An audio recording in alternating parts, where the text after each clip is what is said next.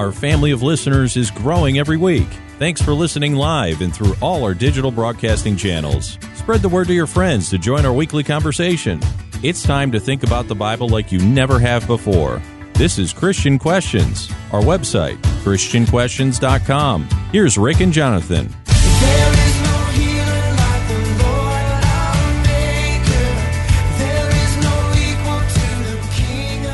Henry Miller once said, True strength lies in submission, which permits one to dedicate his life through devotion to something beyond himself. Good evening, everyone. I'm Rick, and this is not your typical Christian commentary as we look at Bible related topics from a different perspective. And I'm Jonathan, and that different perspective has its basis in three things godly principles, family values, honest dialogue always done in a politically free zone. Folks, thanks for joining us this evening. It is a call in format, and we happen to be caller friendly. So, Jonathan, let's get started. What's on the table on this fine Monday night? Well, Rick, our subject is Elijah Part 2 The Power of Submission. And Rick, our theme text is found in 1 Kings chapter 19, verse 12.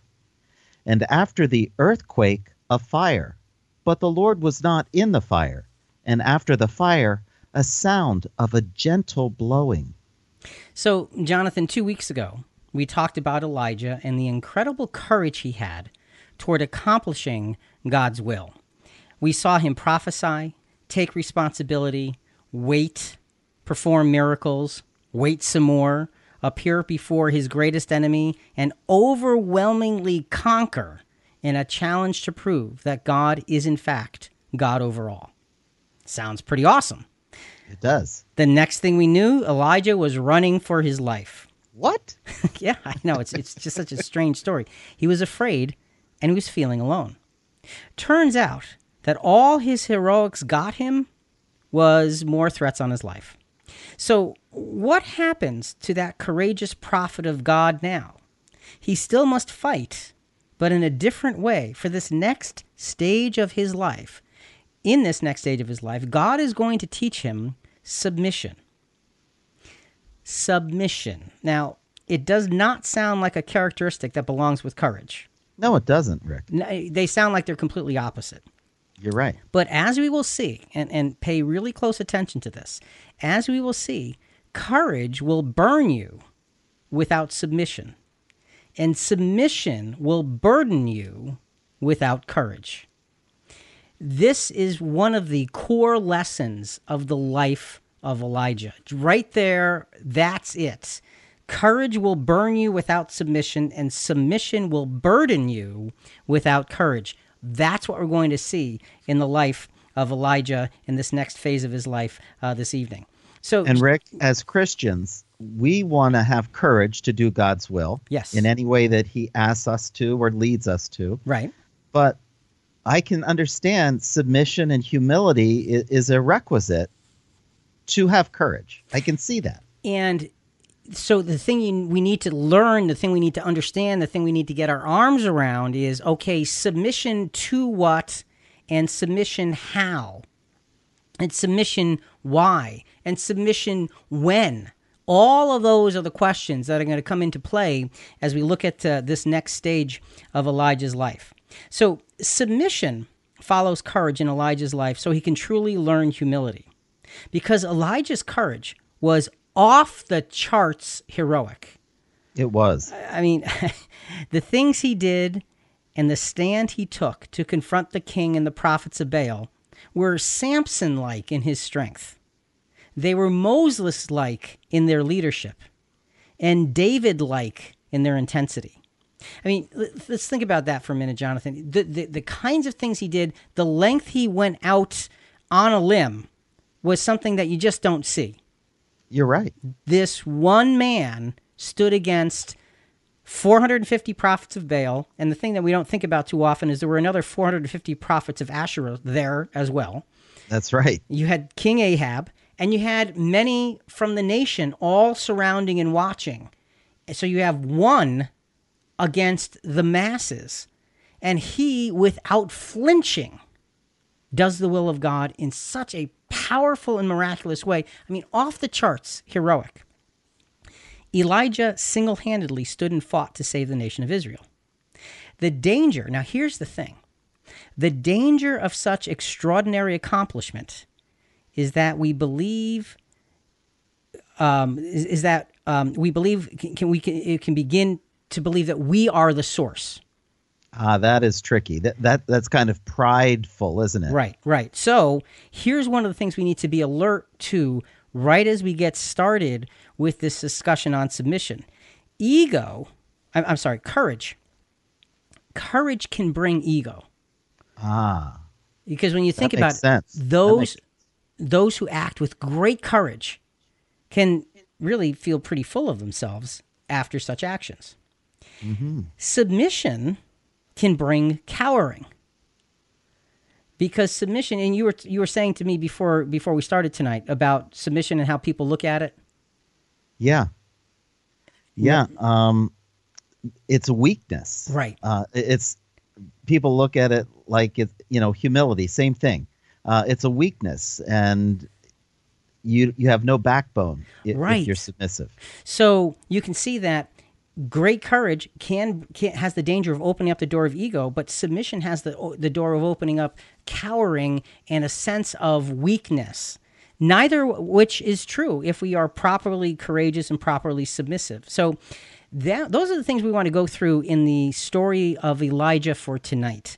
Uh, we're going to focus on the next stage of his life. There was lots of different kinds of activities and actions that, that were very, very different from the first stage of his life, which was built around the drought and it was built around uh, the the uh, it was a three year drought and the facing off with the prophets of Baal. You're listening to Christian Questions Live. Talk to us now by calling 866 985 4255 or contact us and leave us a question or leave us a message at christianquestions.com.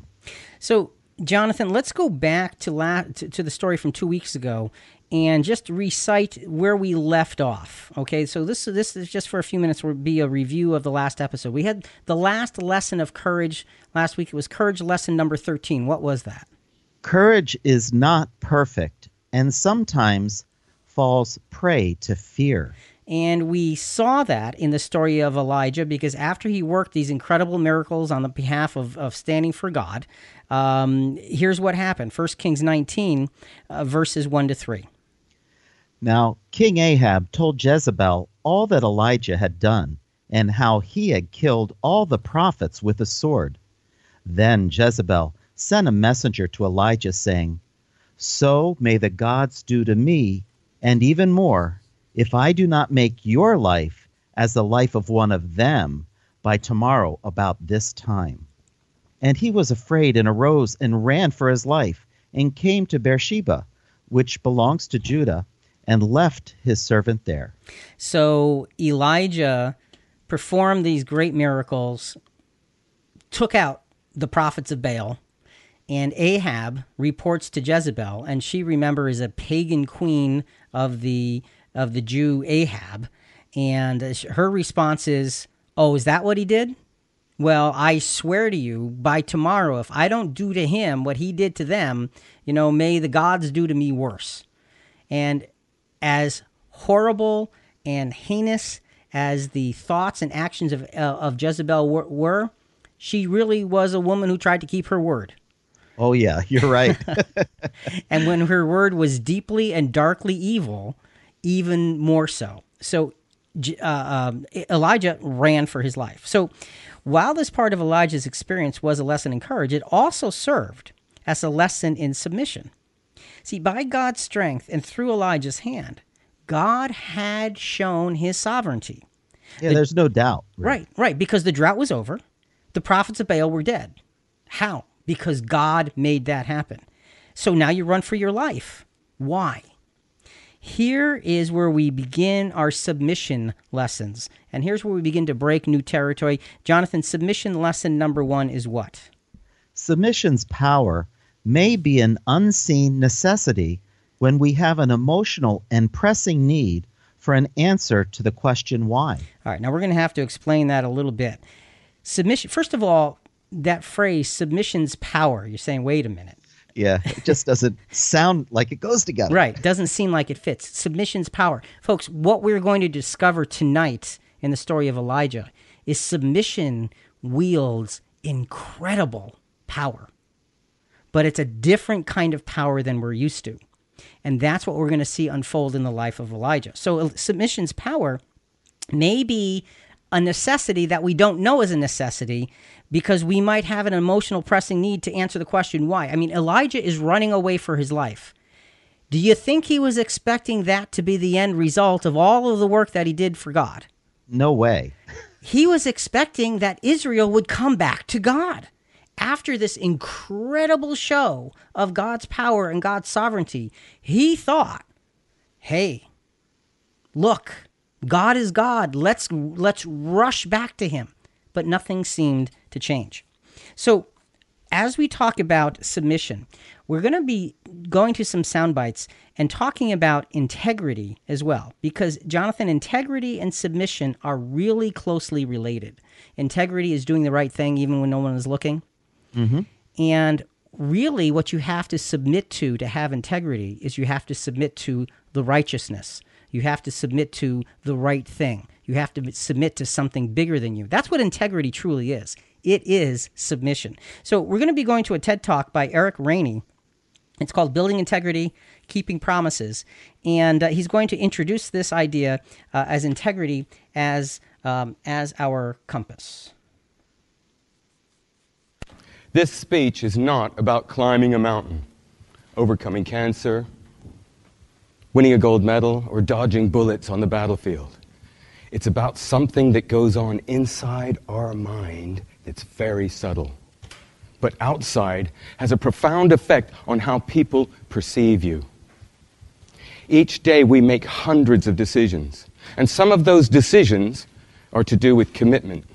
Oh, by the way, I was down on the, in London on the Piccadilly line, and I was thundering through the tunnel, and there was a woman reading a book opposite me. I kid you not, the title of this book was Commitment. Men can't even spell it. but seriously, we make loads of decisions based on commitment, agreements, and promises. But when we, make, when we break our promises, what happens is our internal compass spins around and we lose direction. So that people look at you and go, he's lost his integrity. She hasn't got any integrity. This is a leadership issue. And we're all involved because it's self leadership that I'm talking about. And, and, that will come to play in a really, really big way as we go through this program. The idea of self leadership and what that means, because we have to be able to lead ourselves. In other words, it's, it's you say, well, wait, you're not following God's lead? Of course you are. But you have to make the decisions internally to do the will of God rather than your own. So there's that there's that self leadership that's involved, and that's really the, the, the part about integrity that's so important. And Rick, when you talk about commitment, and I hear uh, your focus, it has to do with marriage. Yeah. marriage isn't about love, it's about commitment. Yeah. I don't know how many times you've drilled that into not only my brain, but lots of people's brains. Anybody who will listen. well, and it's true. And actually, next week we're going to be talking about love and marriage. You know, it's our Valentine's Day program, and so you're going to hear that all over again. Nice. But that's the truth. If you want success at anything in life, it requires raw, hard, clear commitment. And that's what actually that's what submission truly is. It is allowing whatever it is you're committing to to run you. And that's submission. And we're going to see how that fo- unfolds in the life of Elijah. So the, the first lesson was, you know, submission's power is is an unseen necessity when we have an emotional need for the answer why. Elijah's running away for his life. And you you know that he's utterly confused. Like, why am I running? I shouldn't be running. I should be standing. I should be rejoicing in the overruling of God. But no, I'm uh, running from my life again. Again, I'm running for my life. What is going on here? So this this huge question, and that brings us to submission lesson number two. Submission's power may become apparent when our self doubt overrides our spiritual confidence. So it's an unseen necessity, submission's power, when we're running and we just have no idea.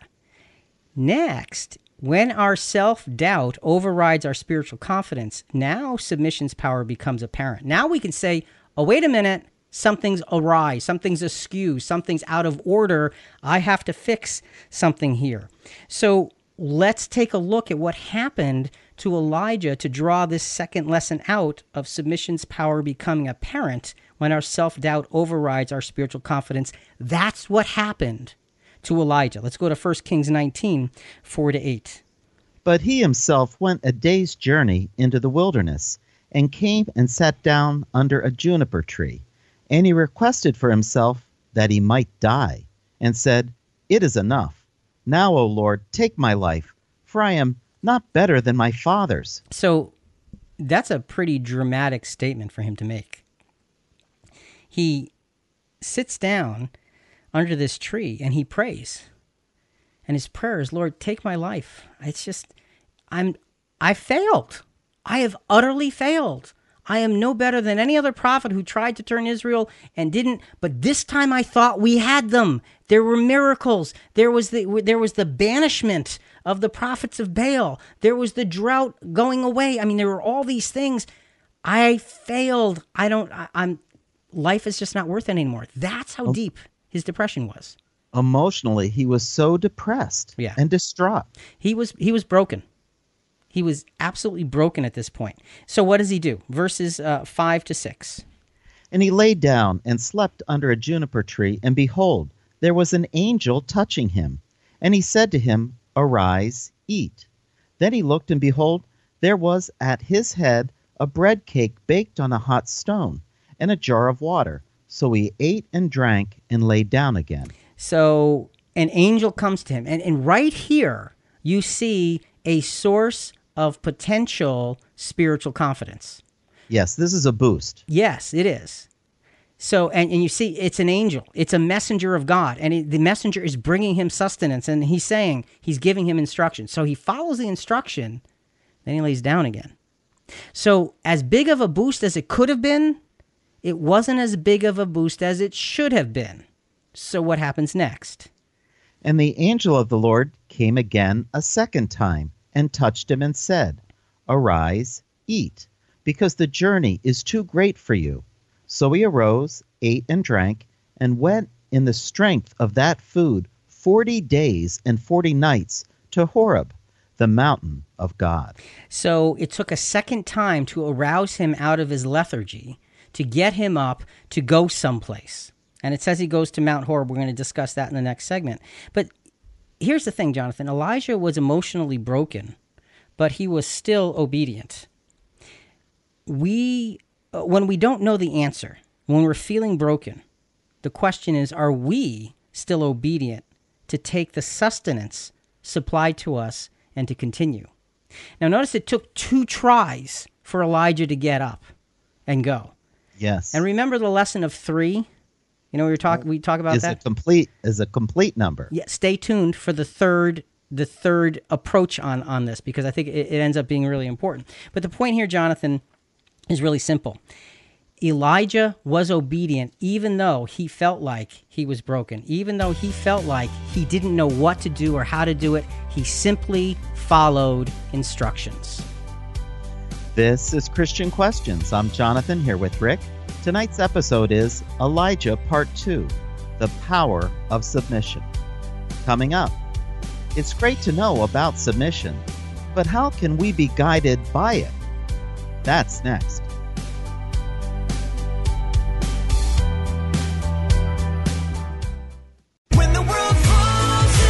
You're listening to Christian Questions. See videos, hear past shows, and talk to us at ChristianQuestions.com. Here's Rick and Jonathan. Welcome back. Tonight's episode is Elijah Part 2 The Power of Submission. We're live Monday evening from 8 to 10 Eastern. That means we're on right now. Join our conversation by calling 866 985 4255. That's 866 985 for all. You can now message us on your smartphone app during the program, and we'll try to share your comment on air. So, Jonathan, as we as we go through this story of Elijah and the story of the power of submission, he listens to the angel after the second time, and he gets up and he says, and he goes on the strength of that food for 40 days and 40 nights to Horeb. So, you know, one of the things you think of, wow, it was a long journey to Horeb. For sure. Well, but let's take a look at, uh, at what Matthew Poole says about that particular journey. Unto Horeb. He wanted he wandered hither and thither for forty days, till at last he came to Horeb, which in the direct road was not above three or four days' journey. So he goes to Horeb where he's told to go, but you can tell he's off. He's wandering. And he's there's this fasting and praying going on during this 40-day period of time. And and it, I think there's a great lesson here because I think our self-doubt can at times cause us to wander. And God will often allow that wandering to complete its course and its purpose. And the course and purpose is our purification and preparation to receive God's direction because that's what was going to happen. Elijah at Mount Horeb was going to receive God's direction. He needed to be ready to do that, and he wasn't. So it took 40 days. So it took 36 more days than it should have. Right, right. but now now here's the interesting thing. Who else fasted and prayed for 40 days? Our Lord Jesus. That's right. And Moses. That's right. So and Moses was at Mount Horeb when he did that. Interesting. And you know, one of the interesting sidelights of this that we're going to get into in our next program is that when you think about it, the three individuals who fasted and prayed for 40 days were the three individuals who appeared in the vision of the Mount of Transfiguration. Oh, that is cool. So you got to say, coming up in a few weeks, the, the, the, third part of the story of Elijah, we're going to talk about that in some detail. But see, Moses, Jesus, you're right. He fasted and prayed because he was ready to receive the mission that he came to earth to, to accomplish and ready to do it. Moses fasted and prayed uh, because he was ready to receive the law.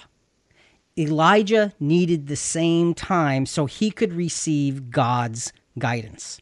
This brings us to submission lesson number three. Submission's power can begin to guide us when we are ready to fully express our need for an answer to our why, which is which so confounds us. Elijah was confused at this point. He did not understand why those incredible things that God had prepared did not work. And in his mind, he was an utter and total failure. So he is going through this wandering, and I think he's probably wrestling with his own thinking, with his own mind, saying, I don't get it. I thought I did what God told me to do. I, I followed everything he said. I was I was I tried to be so diligent. How did I get this wrong? And so he finally, after 40 days of, of hashing this over before God in his mind, he comes to Mount Horeb. Let's go to 1 Kings 19 9 to 12. Then he came there to a cave and lodged there. And behold, the word of the Lord came to him. And he said to him, What are you doing here, Elijah? Now, and he, now, now, now, now. like, wait, wait, wait, didn't you tell me to come here? you you wonder what would have gone through his head. But see, his answer tells you, it tells you unequivocally what was going through his head. And this was his dilemma. This was his incredible, difficult situation that he was trying to come to grips with. What's Elijah's answer? And he said, I have been very zealous for the Lord, the God of hosts.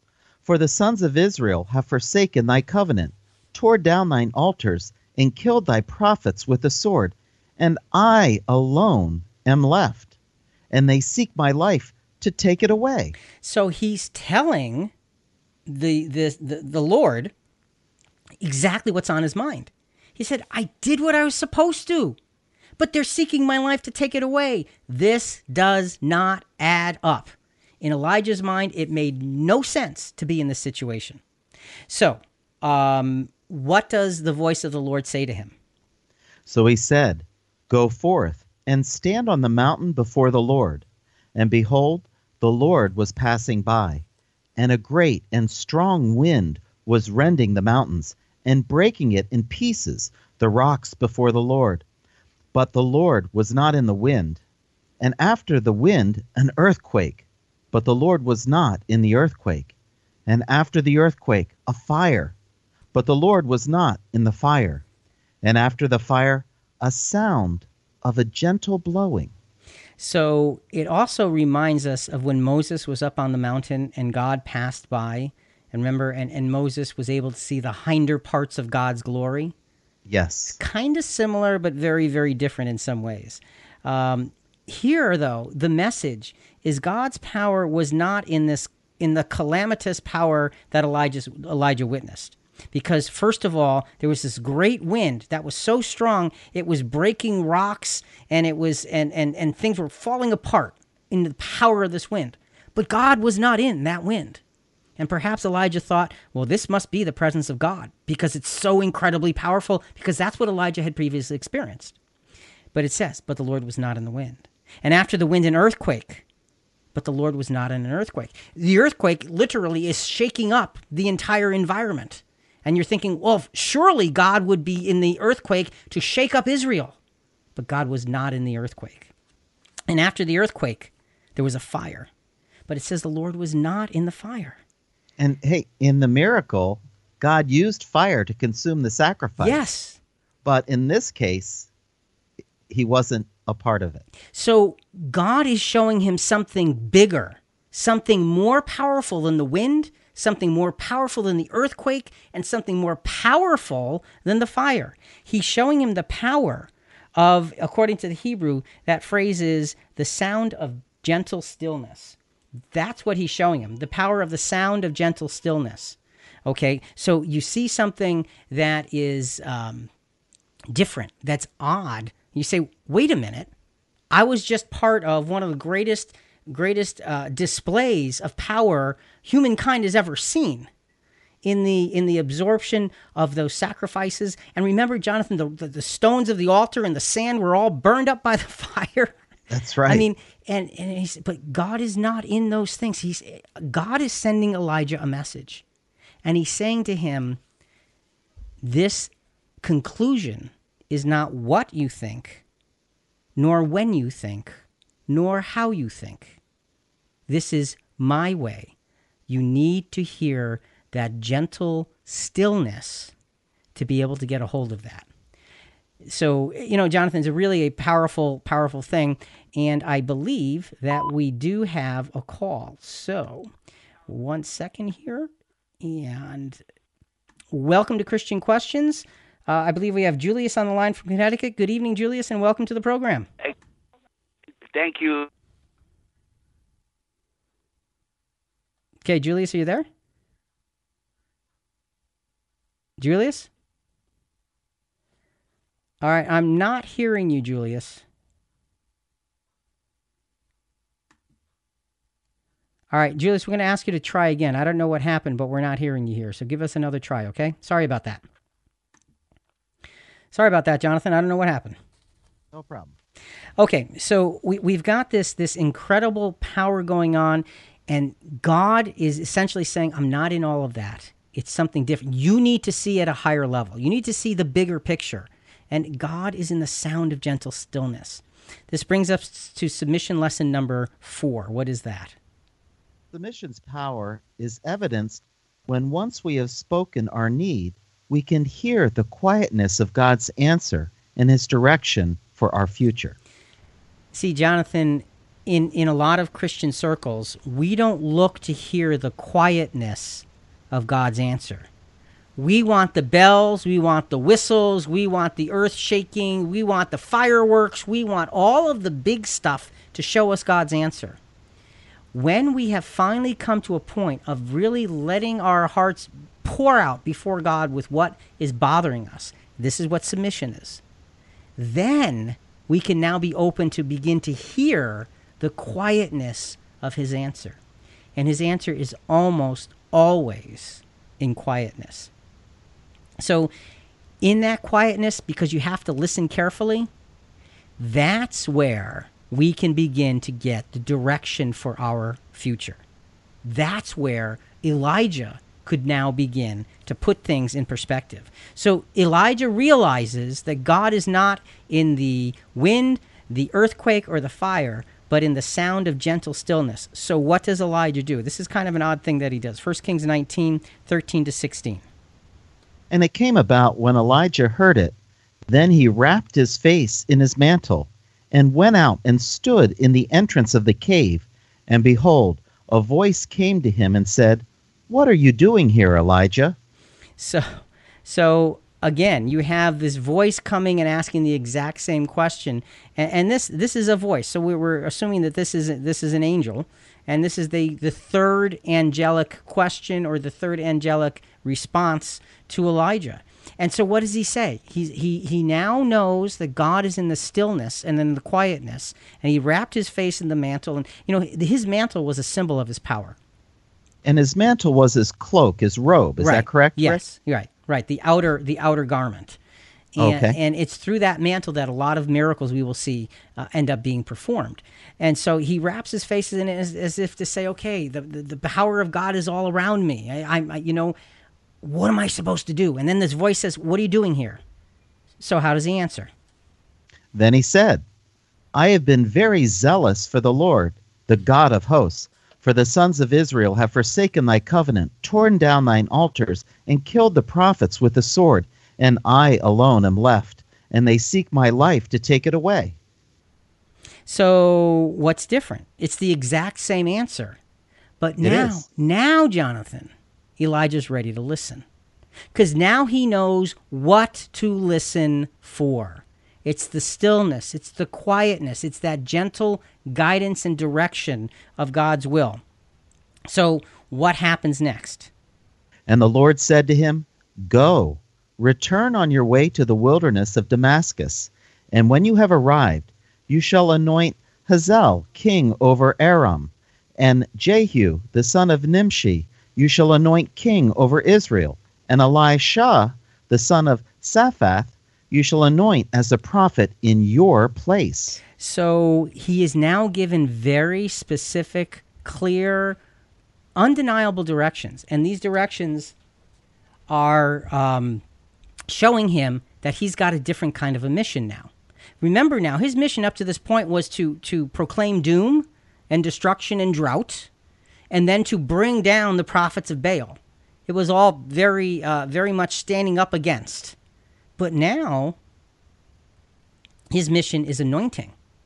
And his mission is anointing. And when you are anointing, what you're doing is you're setting someone a- a- apart for a very, very specific, sanctified, godly purpose.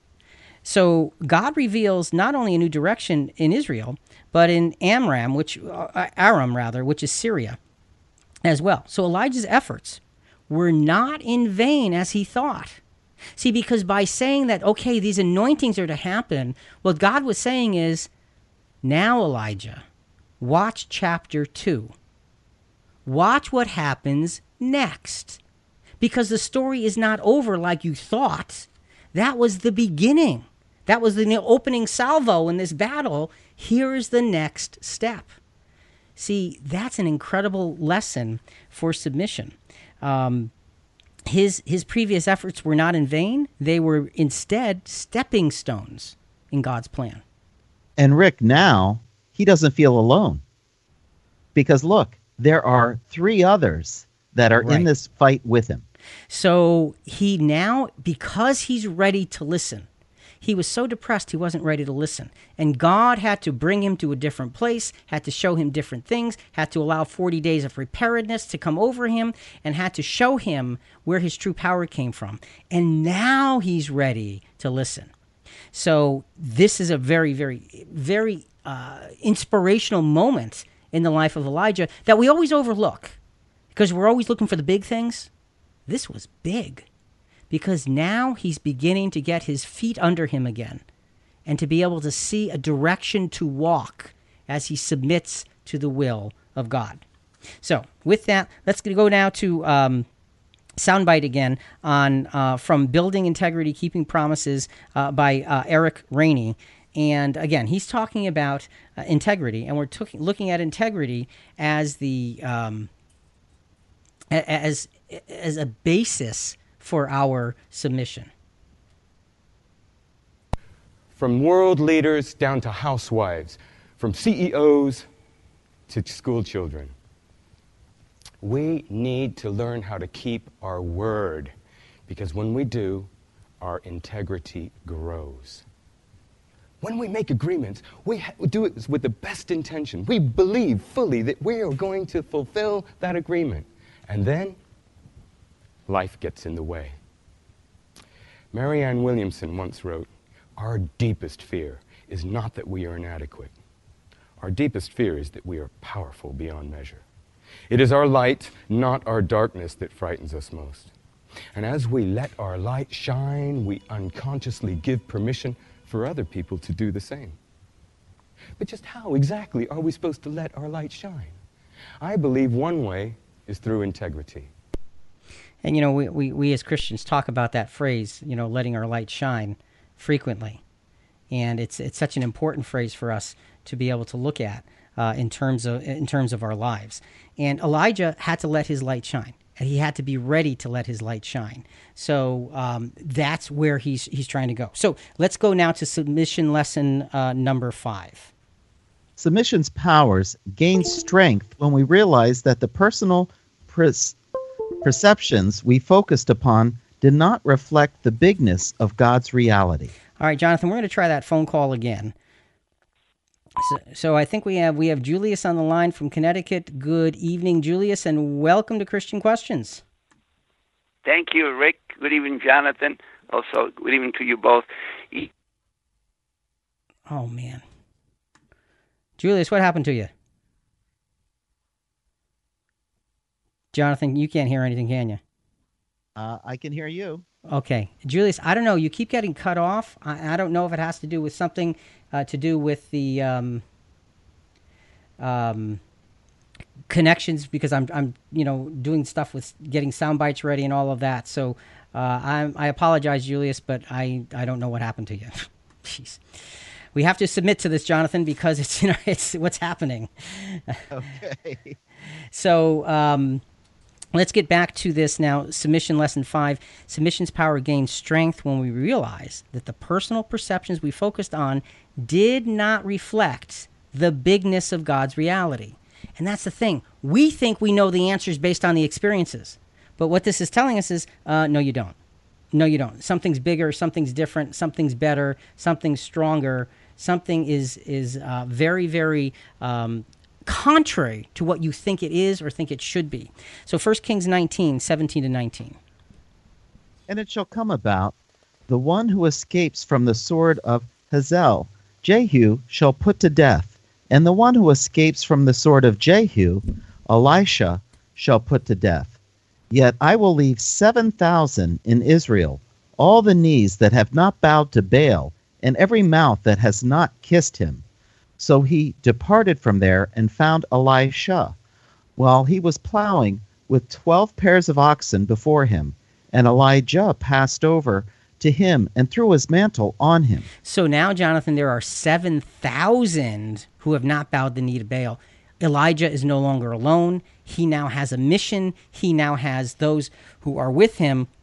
And so, on top of new digression, there is new, a newly revealed reality of thousands of people who are God's people. Now, they were there all along, but Elijah just didn't know about them. He wasn't ready to hear about them, but now he is. And so now we can see how his life is going to be developing into a very different direction. This is Christian Questions. I'm Jonathan here with Rick. Tonight's episode is Elijah Part 2 The Power of Submission. Coming up. So, is King Ahab's history now that there is another king anointed? That's next.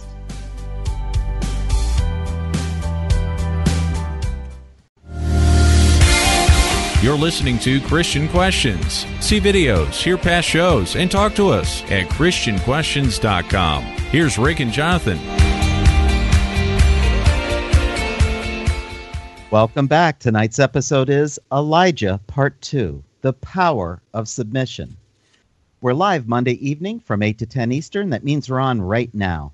Join our conversation by calling 866 985 4255. That's 866 985 for all. Or you can message us on your app. Christian Questions, a voice of reason in a world that's lost its way. Keep in touch at ChristianQuestions.com. So now, as we continue to look at the life of Elijah, he now. Um, he, he now has the ability to uh, not be alone.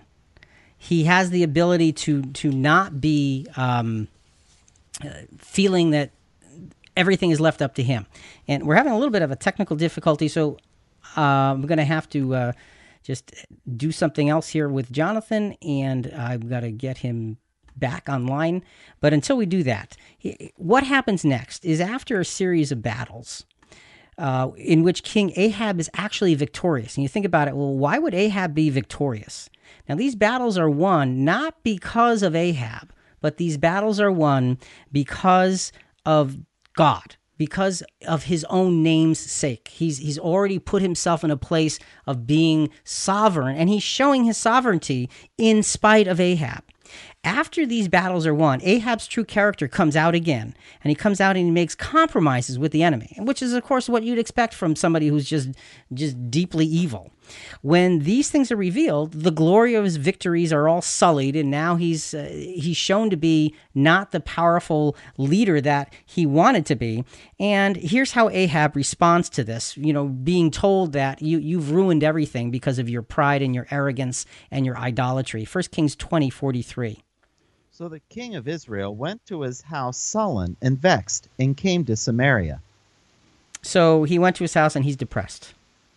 Now, Rick, compromise is kind of the opposite of integrity. It is. Now, sometimes compromise is the epitome of integrity.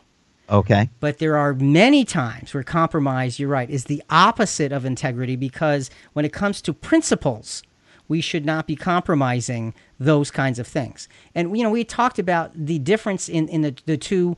Um, uh, ways of looking at compromise uh, several weeks ago when we talked about the conference in Jerusalem in Acts chapter 15.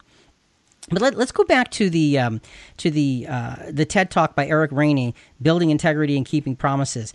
This is a really powerful story about having integrity in a way that you might not think.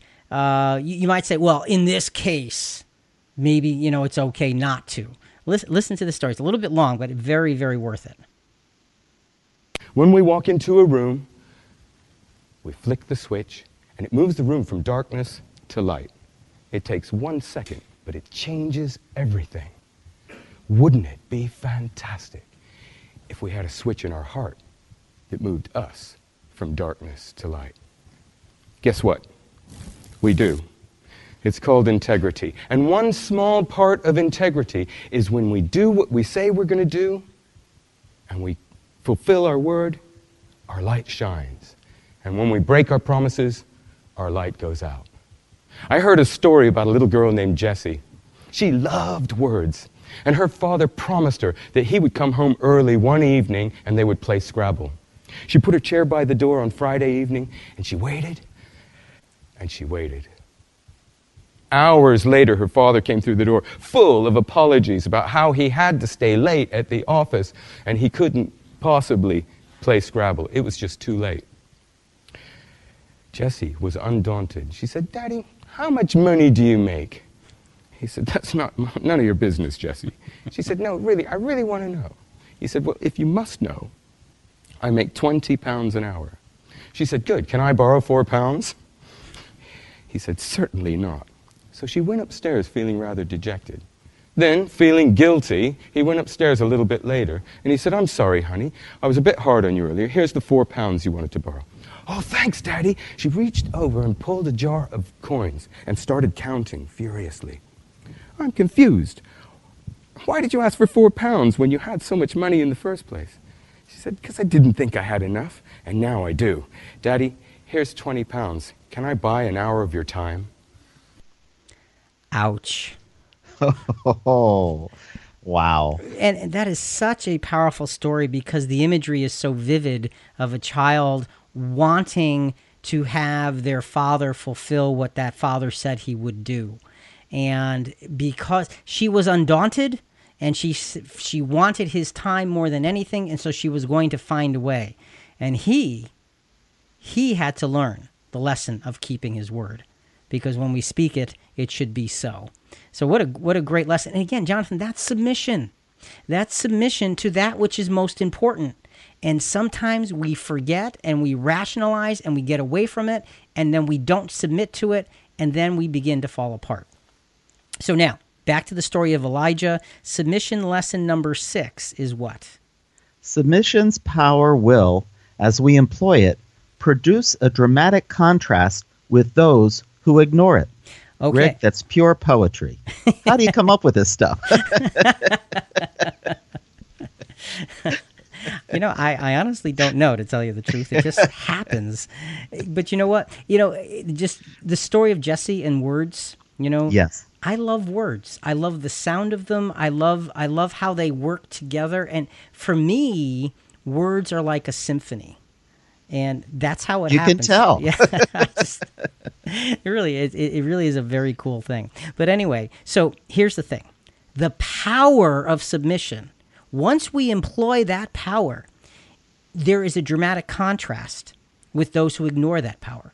We're going to see that in Elijah's life right now. And this is a crazy story when you ask me. This is a this is a story. This is something that should never ever have had to happen, but it shows you the corruption that had taken Ahab and Jezebel. 1 Kings chapter 21 verses 1 through 7.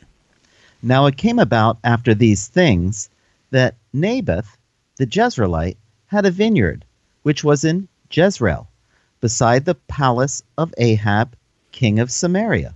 And Ahab spoke to Naboth, saying, Give me your vineyard, that I may have it for a vegetable garden, because it is close beside my house. And I will give you a better vineyard than it is in its place, if you like. Or I'll give you the price of it in money. So Ahab decides that he likes Naboth's vineyard and he wants it for his own. So he goes out and he begins to reason with him, saying, Hey, look, it's right next door. I want a vegetable garden. I'll buy it from you, or I'll give you even an even better vineyard. Which one do you want? Now, look at at that point, it's a it's an honest or, uh, offer given Sure. given to somebody else who has a possession. So, what's Na- uh, Naboth's response? But Naboth said to Ahab, The Lord forbid me that I should give you the inheritance of my fathers. So Ahab came into his house sullen and vexed because of the word which Naboth had spoken to him. For he said, I will not give you the inheritance of my fathers. And he lay down on his bed and turned away his face and ate no food. All right. Now, there, there's several things in this section of scripture. First of all, Naboth's response is very profound. He said, Lord forbid that I should give to you the inheritance of my fathers. See, one thing that Ahab wasn't thinking about was the sacredness of the land on which they lived. And when God, remember, when God put Israel into the land, he broke up the land by tribes and gave them each their inheritance. And so Naboth's response is, This is a sacred inheritance. This is precious to me. Right. And it's precious to me because it was sacred from God. So he's got this sense of sacredness to the land. Like, you can give me a better vineyard, but I don't want a better vineyard. I want what God gave to me. And I think that that's a, a great, great lesson. So now Ahab, if he was a reasonable man, would have said, okay, I get it. Can I double the price? And Naboth would have said no. Can I triple the price? And Naboth would have said no. Okay. But no. Ahab is not a reasonable man. What does he do? But Jezebel, his wife, came in and said to him, How is it that your spirit is sullen, and that you are not eating food? So he said to her, Because I spoke to Naboth, and said to him, Give me your vineyard for money, or else, if it pleases you, I will give you a vineyard in its place. But he said, I will not give you my vineyard. Okay, now stop right there for a second, Jonathan, because he's like, but Ma, he wouldn't give it to. I mean, that's what it sounds like to me. It sounds Grow up, king. Yeah, it sounds like a little kid saying, I couldn't get my way and I'm not going to eat. I'm going to pout. I'm going to fold my arms and you can't make me be happy. Hmm. And he's sitting there with this, with this, with this, with this depression and this angst and this anxiety. And he's telling his wife because she obviously sees it. And he's saying, I couldn't get my way. So now Jezebel, now Jezebel is evil. Oh, yes. What does she say she's going to do? And Jezebel, his wife, said to him, Do you now reign over Israel? Arise, eat bread, and let your heart be joyful. I will give you the vineyard of Naboth, the Jezreelite. Okay, so she says, Not to worry, husband. I've got it. I'll take care of it, dear. That's dear. right. I- yeah, and she certainly will take care of it. But you, you, you see the utter lack of respect for others' rights, the lack of respect for the land, and the lack of respect for righteousness. It's resounding. This lack of respect. It's everywhere. It permeates Ahab and Jezebel. And when Ahab is not, uh, doesn't have the, the, the fortitude to stand up for his evil way, but just wants to sulk about it, his wife Jezebel comes swooping in and says, Don't worry, I'll get that vineyard for you. Wasn't this what God was warning the Israelites about, about having kings in the first place? When he set up judges for them? Right. He said they're going to take what's yours, they're going to do this, they're going to do that. And they said, Well, we want kings anyway. Well, there you go. This is what happens because when you give men too much power in their imperfect state, they imperfectly wield that power and create disaster. This is exactly what's happening here. So Jezebel said, I'm going to get that land. Now, she's not just going to go out there and murder uh, Naboth because that would be too obvious. So she creates a scheme. Now, again, remember, submission. uh, Submission lesson number six is submission's power will, as we employ it, produce a dramatic contrast with those who ignore it.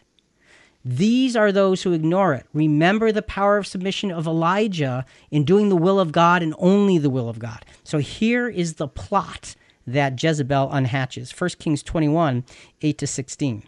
So she wrote letters in Ahab's name and sealed them with his seal, and sent letters to the elders and to the nobles who were living with Naboth in his city.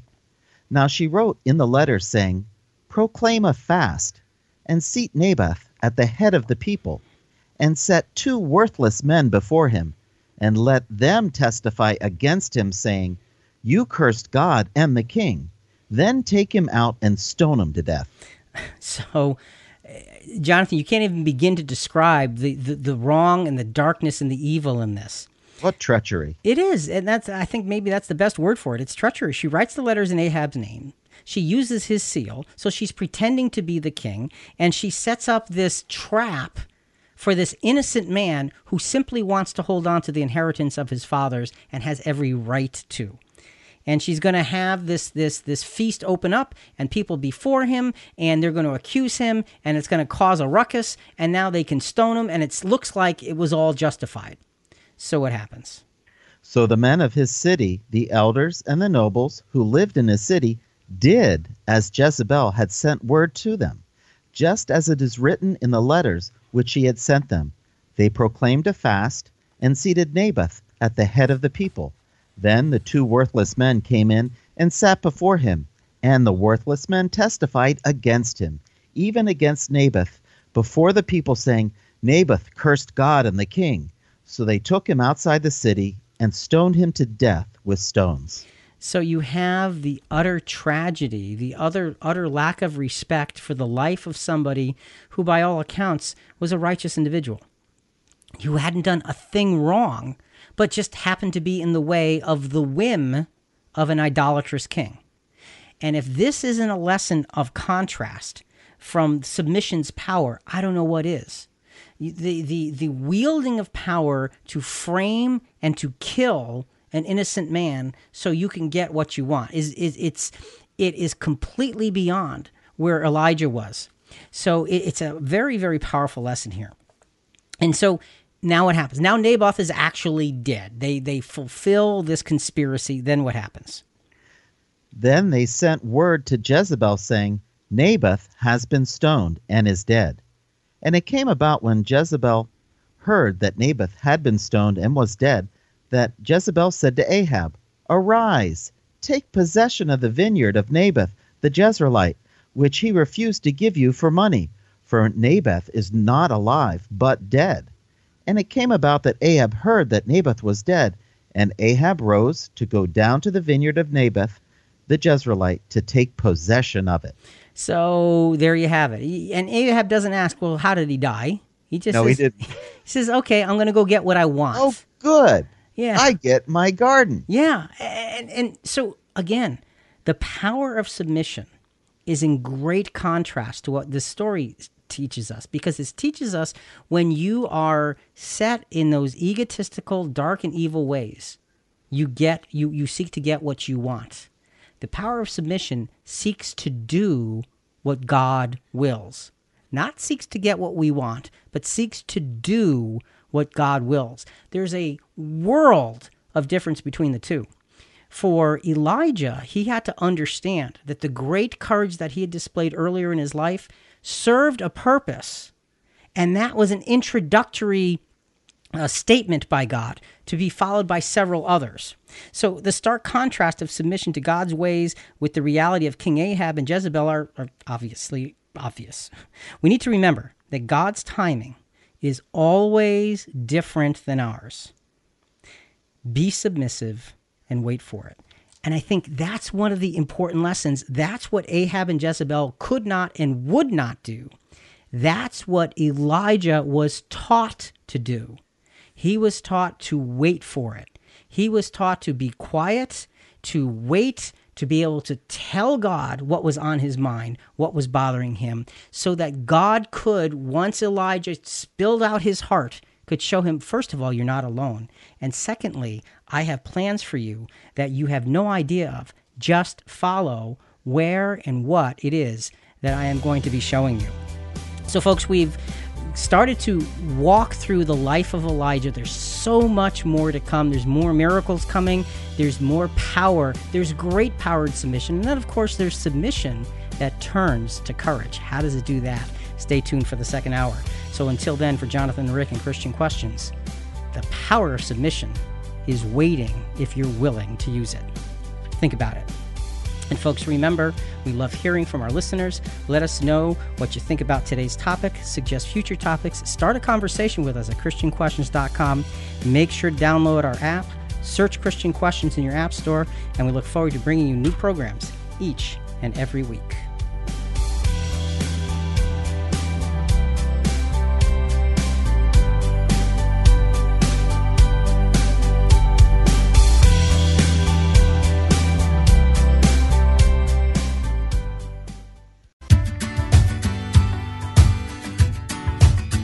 Our family of listeners is growing every week. Thanks for listening live and through all our digital broadcasting channels. Spread the word to your friends to join our weekly conversation. It's time to think about the Bible like you never have before. This is Christian Questions, our website, ChristianQuestions.com. Here's Rick and Jonathan.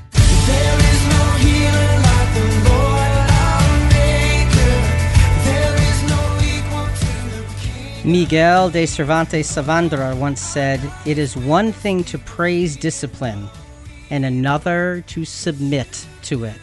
Good evening, welcome back. I'm Rick, and this is not your typical Christian commentary as we look at Bible related topics from a different perspective. And Jonathan, tonight's topic is a powerful topic, even though it's all about submission. So, what is the topic, and what are we talking about, and where are we? All right. Well, Rick, um, Elijah Part 2, The Power of Submission. Our theme text, 1 Kings 1912.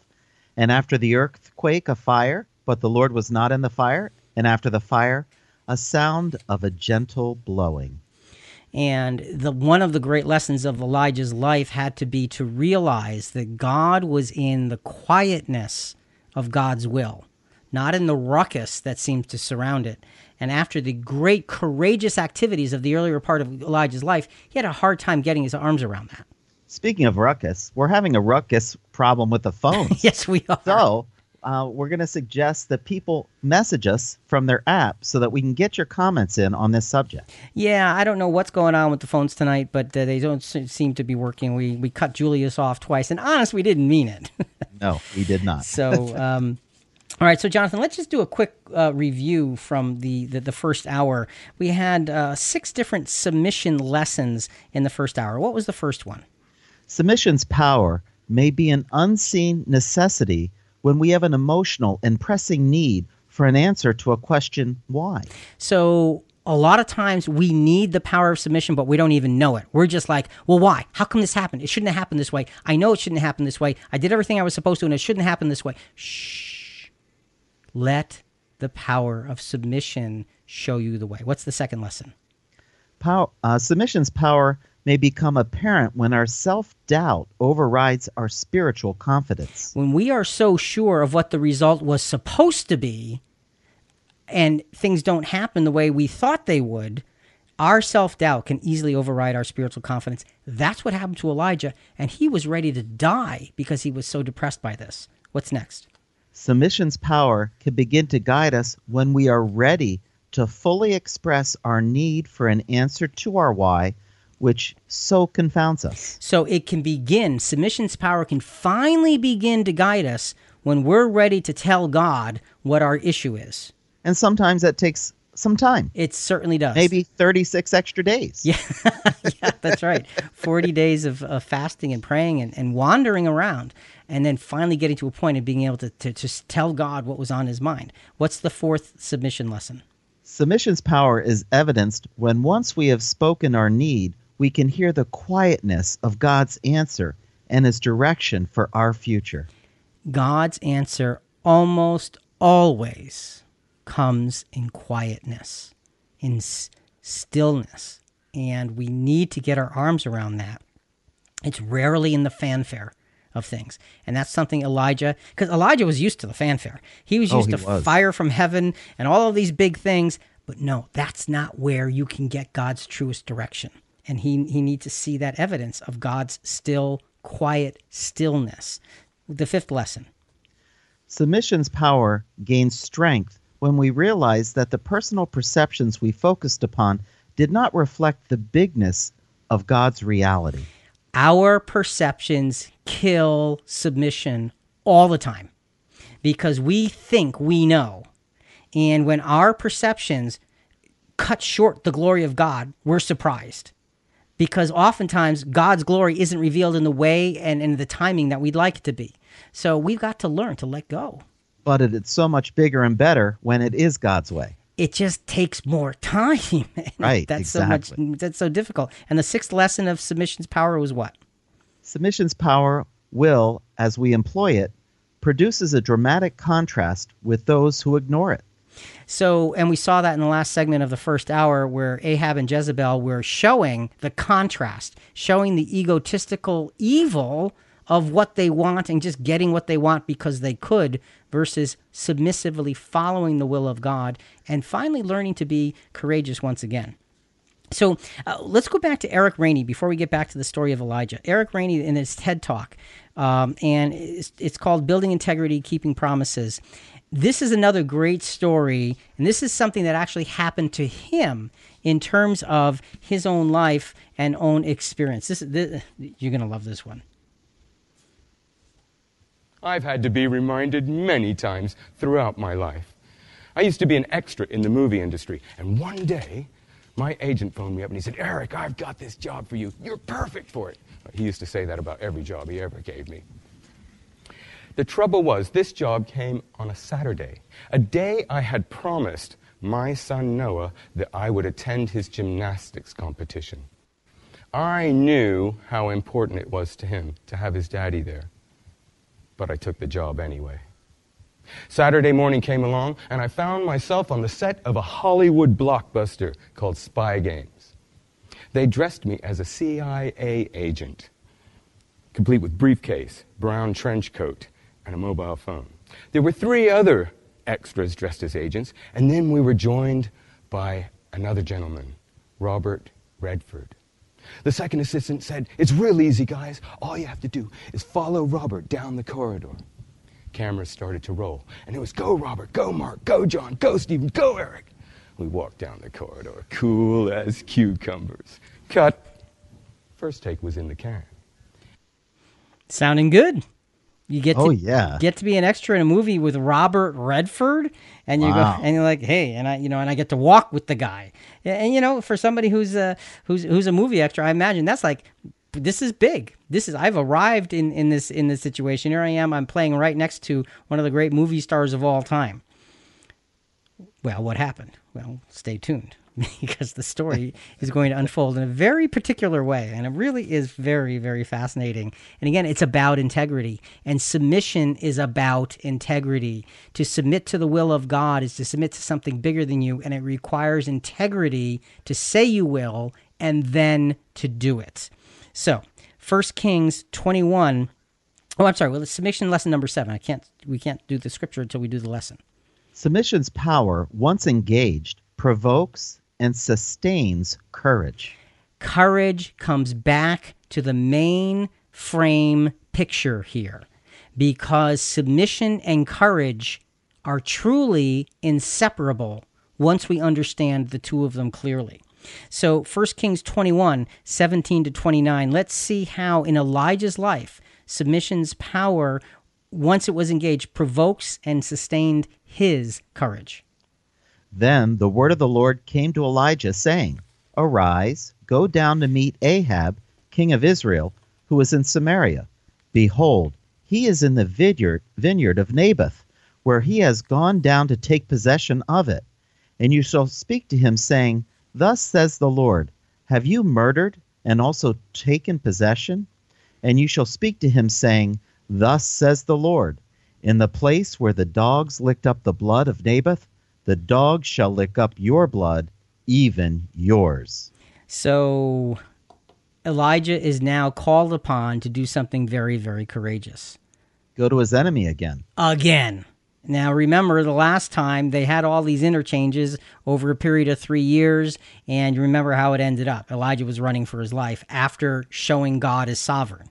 Uh, so he is told to go directly to King Ahab and to confront him on the murder of that innocent man.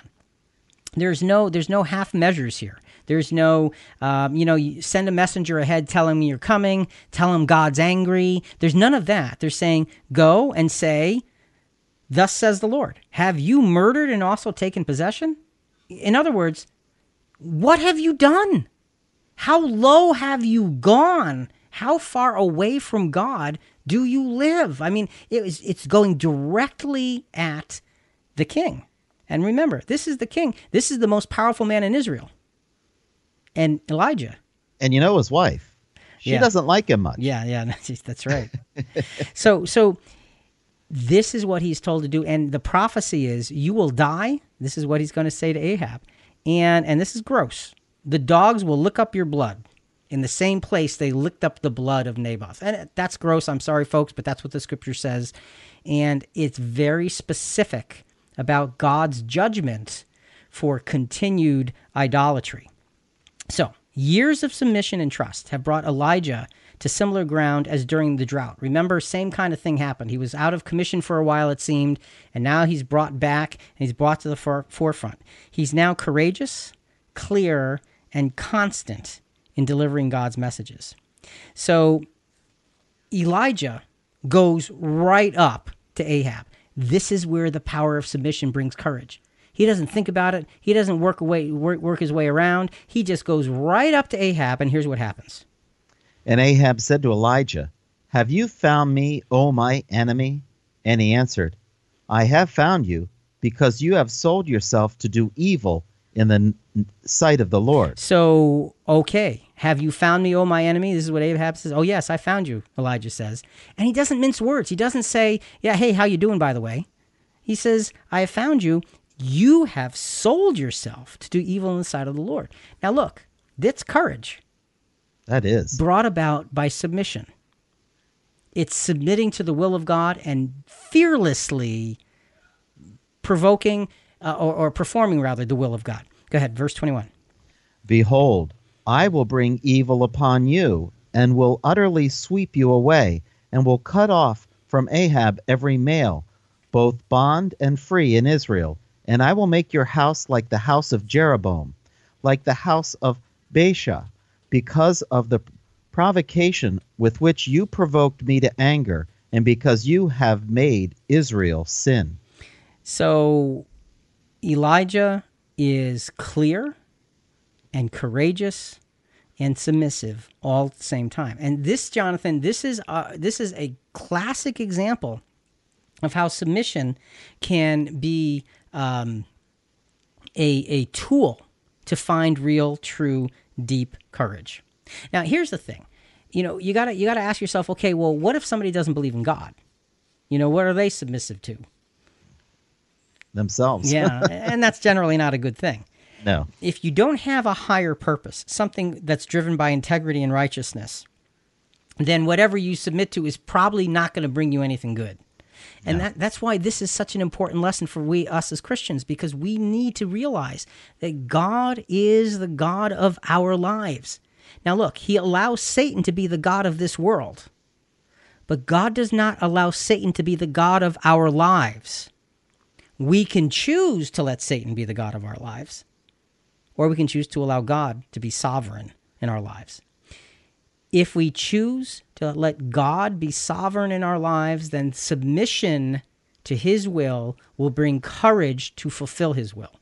That's exactly what happened here with Elijah. So he tells Ahab bluntly that his his house is going to be broken in pieces and he is going to die and it's not going to go well any any any way whatsoever. And so has anything changed here?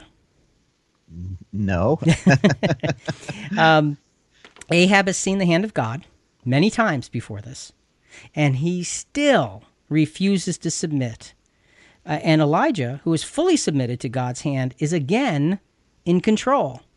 So you got the most powerful man in Israel who is now a puppet in the hands of Elijah. He's powerless against Elijah. Why?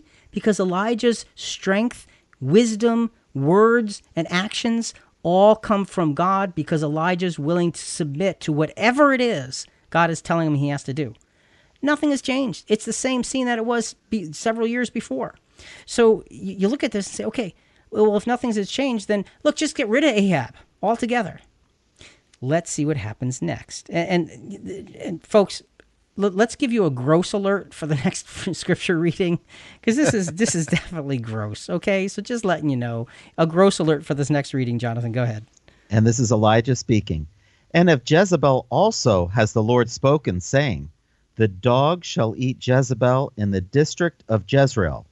The one belonging to Ahab who dies in the city, the dog shall eat, and the one who dies in the field, the birds of heaven shall eat. Okay, so Eli- Elijah is specifically prophesying the breaking apart of the house of Ahab, specifically, dynamically, clearly prophesying. Again, this is great courage that came through great submission. Go ahead. Surely there was no one like Ahab who sold himself to do evil in the sight of the Lord, because Jezebel his wife incited him, and he acted very abominably in following idols, according to all that the Amorites had done, whom the Lord cast out before the sons of Israel. So Elijah is wrapping up his prophecy with great detail, focused on the man he's speaking to as the one who he says, There has been no one like Ahab who sold himself to do evil in the sight of God. And Ahab had time after time after time in which he could have repented of that evil. He saw the power of God. He saw the will of God. He saw the ways of God, but he continued to stay with the darkness that, that he had chosen because of, largely because of his wife. We'd love to hear from you right now. Leave us a comment at ChristianQuestions.com or use your app on your smartphone and uh, send us a message. Yeah, we're having a little bit of phone problem here tonight, so we don't want to try to take a call and then cut you off. That would not be pleasant. So Elijah finishes his prophecy with graphic detail, and Ahab finally, something clicks in Ahab's head, and he finally begins to open his eyes a little bit. So, so now this is interesting. Uh, we are in uh, 1 Kings chapter 21, verses 27 to 29. And it came about when Ahab heard these words, then he tore his clothes and put on sackcloth and fasted. And he lay in sackcloth and went about despondently. Then the word of the Lord came to Elijah the Tishbite, saying, Do you see how Ahab has humbled himself before me? Because he has humbled himself before me, I will not bring the evil in his days, but I will bring the evil upon his house in his son's days. So it's really fascinating and it's almost shocking because Ahab has been such an example of such rampant evil. But he turns at this point and he is sorry at this point and he fasts and he prays to God. And God's response is to Elijah, Have you seen how Ahab has changed his attitude? He's there still as evil, evil is going to come upon his house. He's still going to die. His wife's still going to die. But I won't bring all of the calamities upon him right here and now. I'll wait a bit. They will still come. And you know, it, gives you a sense of God uh, being merciful. It sure does, Rick. God being long suffering, God being willing to give the benefit of the doubt where none of us would think there is any any reason to. You're right. And You're right. so, even in this harsh time of life and death and all of those things, you see the goodness of God coming out in his willingness to give Ahab a little bit of space here. So, now here's what happens three years pass. Three years. We're going to talk about that next segment. First Kings 22 is, is the chapter we're not going to be able to discuss because of time. Ahab was again going to war. He was again disregarding the advice of one of God's prophets. So, as much as he was repentant, it seemed to wear off. And even though he disguised himself in battle, he ended up being killed anyway. So, now what do you do? Now you actually have the situation where the king has died. So, what's going to happen next? This is Christian Questions. I'm Jonathan here with Rick. Tonight's episode is Elijah Part 2 The Power of Submission. Coming up. So, does Israel finally turn back to God now that Ahab is gone? That's next.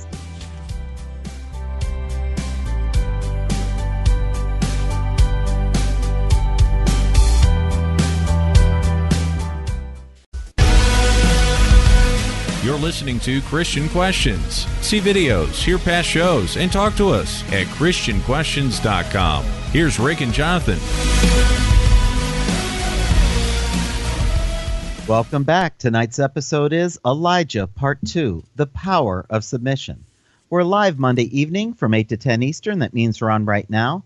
Join our conversation. Send us a message on your app or email us at ChristianQuestions.com. Christian Questions, a weekly habit that's good for you. Thanks for tuning us in every Monday evening. Join our conversation any day and time at ChristianQuestions.com. Jonathan, one of the things we haven't actually said, but we've alluded to a lot, is that submission brings great accountability. And if we're accountable to God Almighty, then our submission can be tracked by God Almighty. Without account- the accountability of submission, we will always fail. Because humankind needs something bigger than themselves to guide themselves. Look at today's world, and you see that we are completely lost when it comes to the ability to guide ourselves. Absolutely right. Completely lost. Did I mention that we're completely lost? I think you did maybe a few times. Okay, well, I just want to make sure we understand. We are completely lost without godly principles in our lives. The accountability of submission is critical in our lives. So now Ahab died. God had given Ahab the blessing of time to come back to him. He gave him how many years? Three? Three years. Three is that full season of testing. He'd given opportunity to turn his life, and he didn't. So God fulfills Elijah's words. Now Ahab's son is now going to live the see to see the power of God through Elijah after Ahab is now dead. So it's going to continue and Elijah's submission grows and his courage grows and the power of Ahab's kingdom is going to shrink and fall apart before our very eyes as we go through this now. Before we get back to that, though, Jonathan, let's go back to Eric Rainey, building integrity, keeping promises, and remember the uh, the last soundbite. He was an extra in a movie starring Robert Redford, That's right. but he took the part on a Saturday when he was supposed to go to his son gymnast his son's gymnastic uh, competition. So he promised his son, but he took this job anyway. So he's on the job, and he just said, first take is in the can. In other words, we got it. We're, we're, we're playing the part. I've got all my props, and I'm playing the part. Let's hear what happens next. Now, I don't know if you know this, but it takes a really a reset on these big budget movies. I got really bored, so I started pushing the buttons on my prop phone. It came on. It wasn't a prop at all. I thought, who can I phone and impress with my newfound friendship with Robert Redford? I thought, I'll call Noah. He's probably still at home. He hasn't left for the gymnastics comp yet. Noah, you'll never guess who I'm working with today.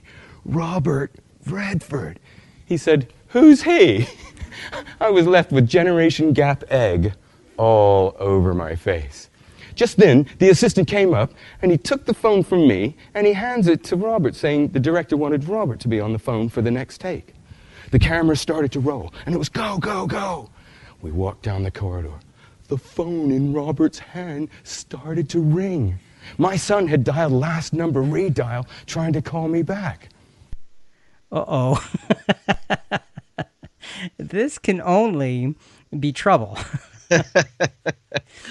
Oops. but again, Jonathan, it's about integrity, and submission and integrity are inexorably linked. You cannot have one without the other because integrity requires submission to something higher than we might want or desire or feel. And for this man, in his personal experience, he should have lived up to his promise to his son. He went to take this job, which was a really cool job, working with Robert Redford on a movie. And now it sounds like his son is actually calling Robert Redford while they're filming. Okay, so we'll come back to that in a little bit, see what happens. It's an incredible lesson. So let let's now refocus back on the on the story uh, of Elijah. Submission lesson number eight. Now, as as we go through these lessons, you see how submission, the power of submission, becomes more and more active. You know, first you're kind of observing it and feeling it and saying, okay, maybe it can begin to work, and then you're letting it work, and now it's growing in you. And and so now what happens? Submission's lesson number eight. Submission's power, once personally absorbed, not only sustains courage, it becomes a conduit for the power of God to flow through in a mighty way. So once we really master the art of being submissive to the will of God, a whole different kind of thing starts to happen. And that whole different kind of thing is it absorbs into the way we think. And that's what happened with Elijah. He is now completely absorbed in submission to the will of God. You notice he's not depressed. He's not worried anymore. He just does what God tells him to do without thought because he knows that's the direction he needs to go. So he has grown incredibly from that time where he's uh, sitting under that juniper tree wishing to die because he has seen God's hand in his life. He's seeing God's hand in, in, in, in the nation of Israel, and he says, I'm supposed to play a role. And I don't know. I don't know how it's going to end. All I know is I have a job to do. That is godly submission. So now we're where Ahab is gone. He's off the scene. Second Kings 1, 1 to 4. We're going to meet Ahab's son, Ahaziah. New, uh, now Moab rebelled against Israel after the death of Ahab, and Ahaziah fell through the lattice in his upper chamber, which was in Samaria, and became ill. So he sent messengers and said to them, Go inquire of Baal Zebub, the god of Ekron, which whether I should recover from this sickness. Okay, so here you have the son of Ahab acting just like Ahab. Surprise. He's like father, like son. Yeah, and, and that's a big lesson for us, who, those of us who are parents, is we have to make sure we are giving our children examples of godly submission rather than egotism. And he's saying, well, okay, I'm injured. I'm injured badly. Go inquire of Beelzebub. Okay, go inquire of all of this, this evil stuff that Elijah already proclaimed is dead, it, whether I'm going to recover. So God is watching. This is now king of Israel. What does God say? What does God say through an angel to, to Elijah? But the angel of the Lord said to Elijah, Arise, go up to meet the messengers of the king of Samaria, and say to them, Is it because there is no God in Israel that you're going to inquire of Beelzebub, the god of Ekron? Now therefore, thus says the Lord, You shall not come down from the bed where you have gone up, but you shall surely die.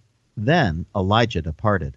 So the angel tells Elijah what to do. He goes and does what he's supposed to do, and then he walks away. And so he has told the messengers of the king that, why are you doing this? Why are you going to this idolatry when there is God in Israel? And if you want to get a real answer, get an answer from God. Oh, and incidentally, I have the answer for you. No, you're not going to make it. Wasn't it proven that Baal had no strength, was not a true God? Didn't Elijah prove that through fire in in in you know consuming the sacrifice and the rocks and the sand and everything else? I, I last, Wasn't it proven? last Baal's- time I checked. Baal's silent. he, he doesn't say a thing. That's right. And, and and you're right. There was no power and the prophets of Baal were destroyed that very day. But how short our memories are when we are full of ego, when we are full of our own desires, and when we do not have godly submission. So there is a thorough ingraining of submission to God's will, and that brings swift and complete action. Elijah is showing us how quickly, how easily now he is accomplishing the will of God. There he just is because submission has sunk in over all of these years and he gets it. And he doesn't need to know what the end result is. All he needs to know is this is my job. What a great lesson for us. What's next? 2 Kings chapter 1 verses 5 to 8.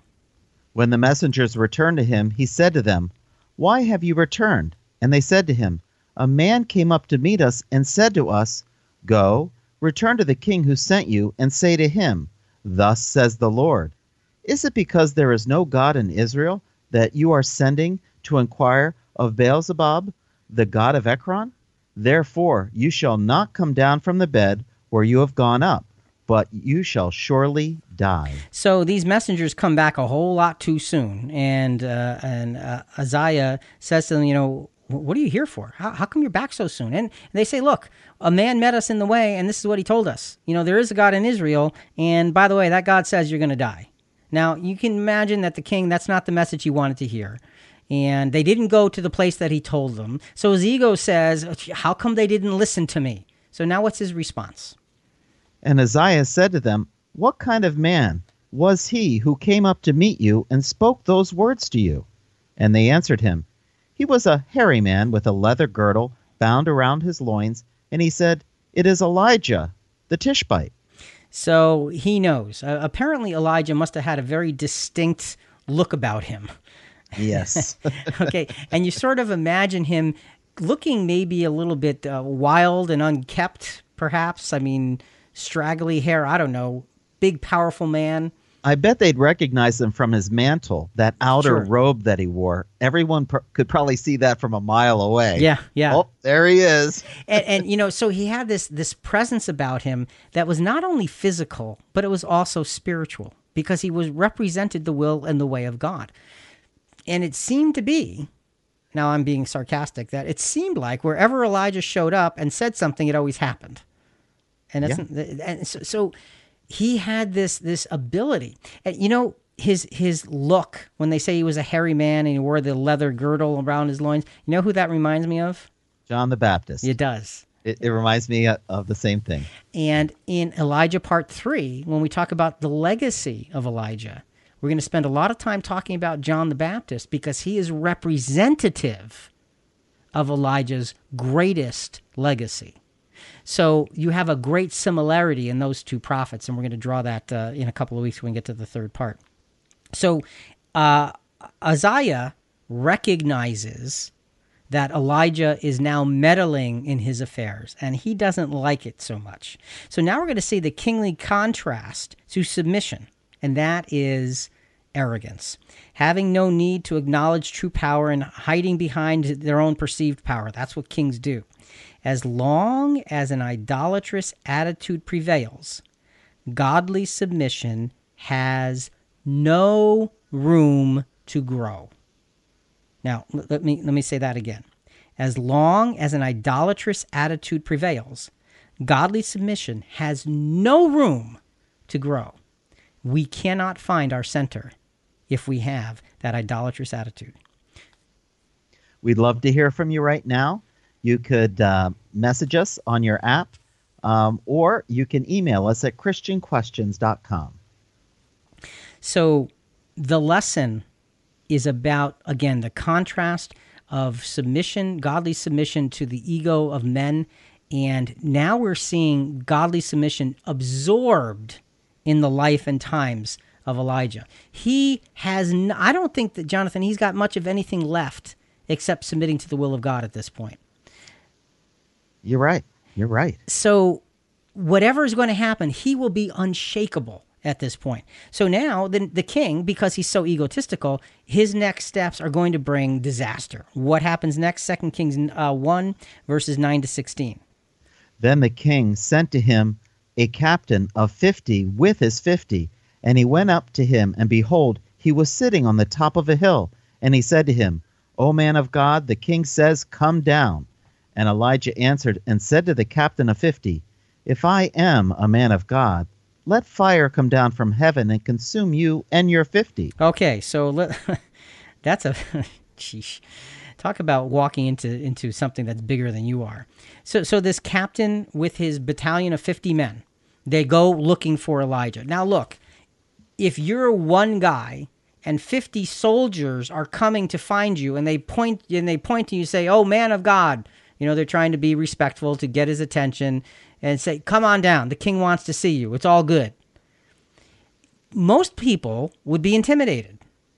You're right. There's 50 soldiers. They're armed. They're dangerous. Elijah simply says, Oh, well, if I am a man of God, then let fire come down from heaven and consume you and your 50 soldiers. And you think, what an odd thing to say. I mean, where do you get that from? Well, he got that because God obviously put the thought in his mind. Then what happens? Then fire came down from heaven and consumed him and his fifty. So the king again sent to him another captain of fifty and his fifty. So you'd think you'd learn the lesson. I don't know, just saying.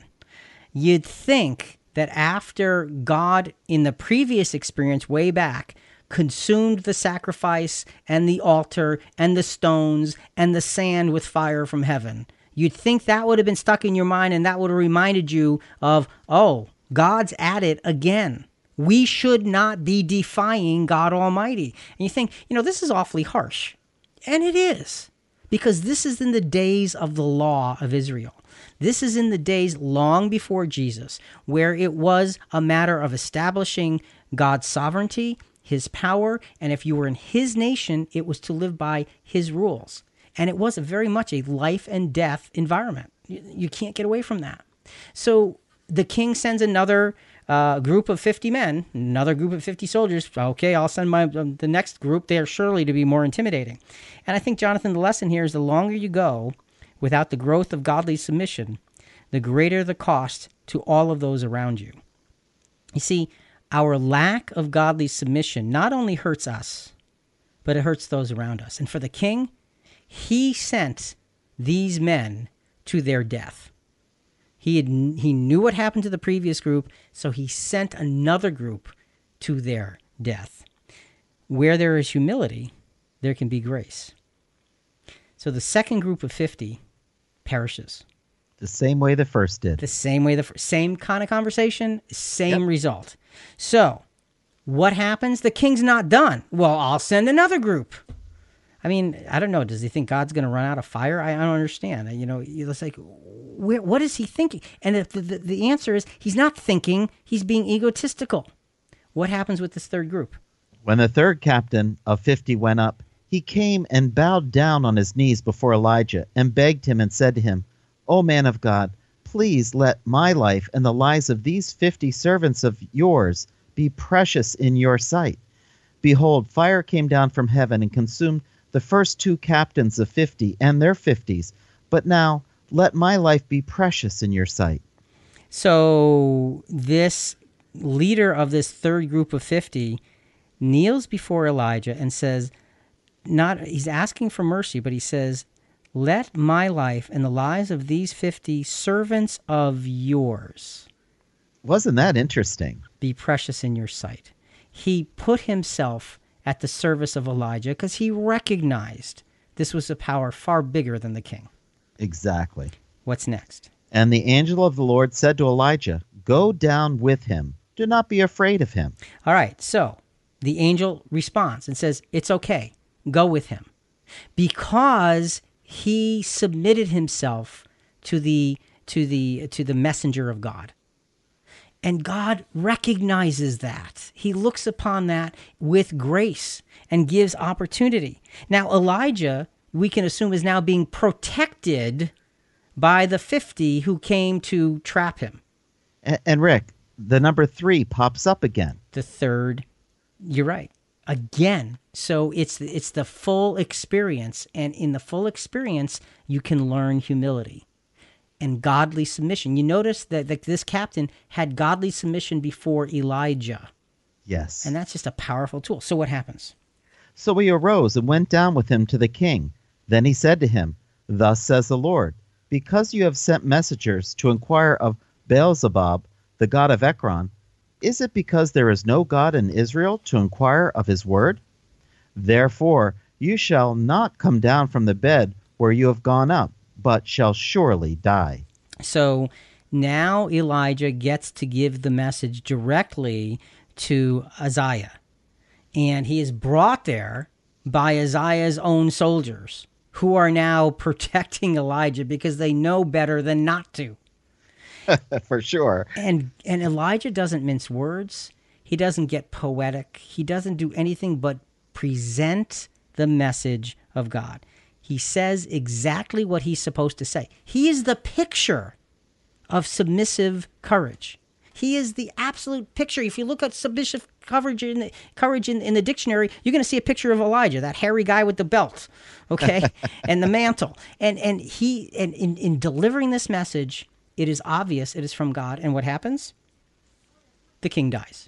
This is the power of submission at work in a way that is unusual, that is different, and that is utterly powerful because submission can actually bring us courage. And if we can get that thought into our heads, our lives can change.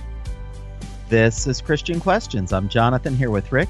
Tonight's episode is Elijah Part 2 The Power of Submission. Coming up, what effect can our godly submission have on those around us? That's next.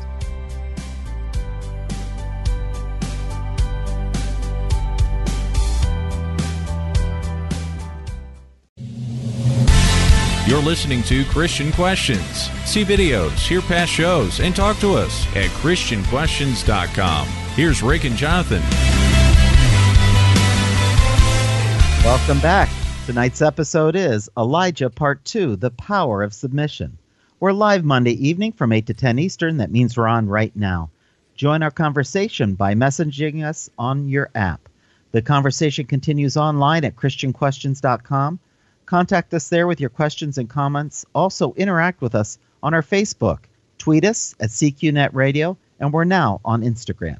So lots of ways to get in touch. We love to hear from you uh, and your your comments, your thoughts, your questions, your agreements, and your disagreements. All of them play very well for us because it helps us to understand what you're thinking and helps us to to think about future subject matter and so forth. So really, your input is very vital to our podcast, and we definitely appreciate uh, the input that you give us. Please continue to do so.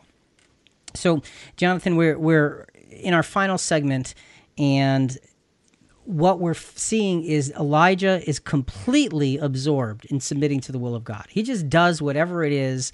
There's not any question. There's not any wondering. It's a matter of it doesn't. Ma- and here's the key: Elijah's thinking, I believe, is it doesn't matter what the end result is. What matters is I submit and do exactly what God tells me and would have me to do. All else is out of my hands the power of that brings incredible courage. And we've seen the courage rise up in Elijah in a very strong way once again. So now this brings us to our uh, our ninth submission lesson. What is that? Submission's power and courage attract fierce loyalty. You notice we added something there. Submission's power and courage. What happens when you have the submission's power and courage working with you? It attracts incredible loyalty of others to you because you are driven by a cause that is so much bigger than you are. And Rick, that reminds me of the Apostle Paul. Yeah.